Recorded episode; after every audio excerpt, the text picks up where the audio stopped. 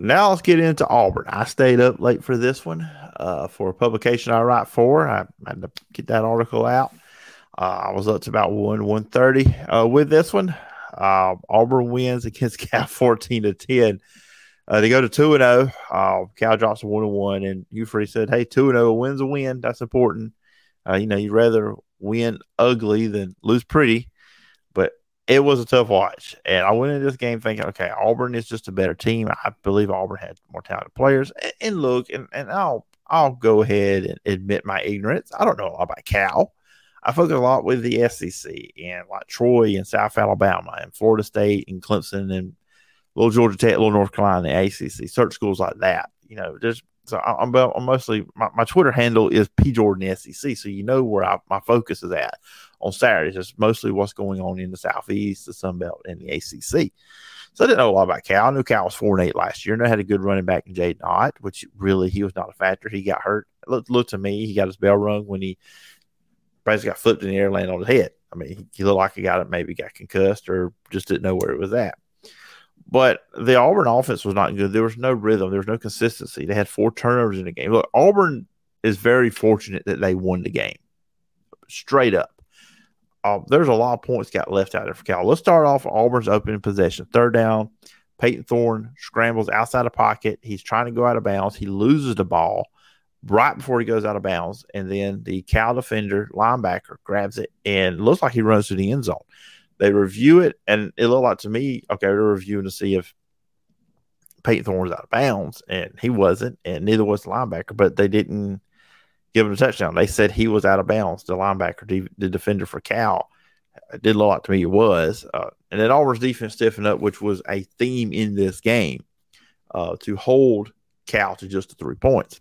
So it's three nothing, and that, that's one occasion there you know, Auburn eventually scored a touchdown, and it's it's just it's like I said, this game was hard, hard, hard to watch.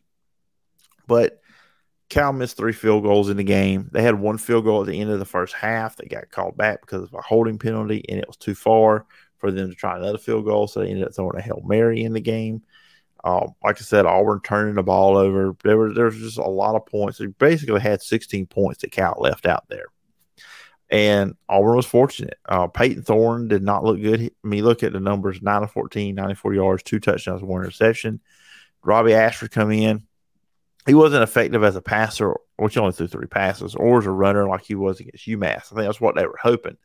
And look, I'm not really a big fan of the quarterback switching around stuff. That's I'm just not. I understand, and Hugh Freeze talked about this in his press conference on Monday he talked about he didn't like the way it looked, but he also wants Robby to get his touches. And I get that. But I also see this in this situation. If Payton Thorne was a quarterback that had been on the roster for a while, it'd be different. And if this was a not a new staff, it would be different. But we need to remember something about this whole deal. Payton Thorne wasn't here he wasn't there at Auburn during the spring. He come in after. He's still getting acclimated to his receivers.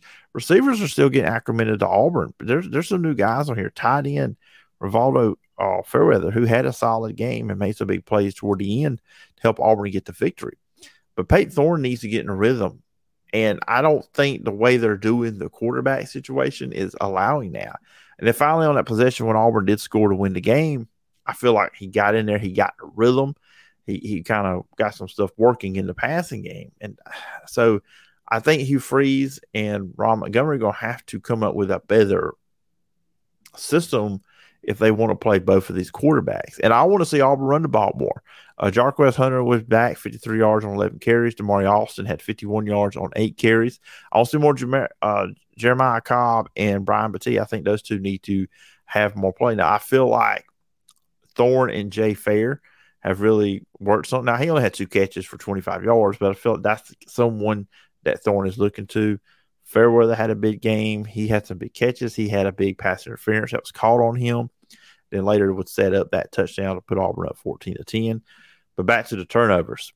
I mean, Jarquez Hunter almost cost the game for him there at the end, but Auburn was able to hold on, and uh, DJ James able to get the interception that sealed the deal.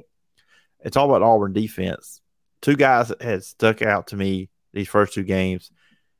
Eugene Asante, he had 12 tackles, one sack, one and a half tackles for loss. It seemed like he was always around the ball. And if he wasn't around the ball, it was Donovan Kaufman who was around the ball. He had eight tackles at uh, half a tackle for loss. So Auburn defense played great.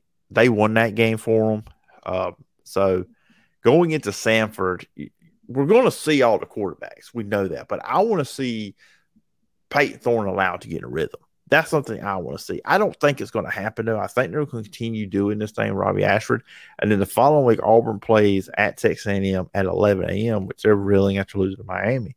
So Auburn needs to find some stuff. I think we everybody felt positive coming out of the UMass game that Auburn had some things, but UMass is not good. And then they play a step up in talent, a step up in team in Cal and it doesn't really go well for them, and the offense struggles. So they, they got stuff they to figure out. But uh, against Samford, that is a team that you should be able uh, to work on some things.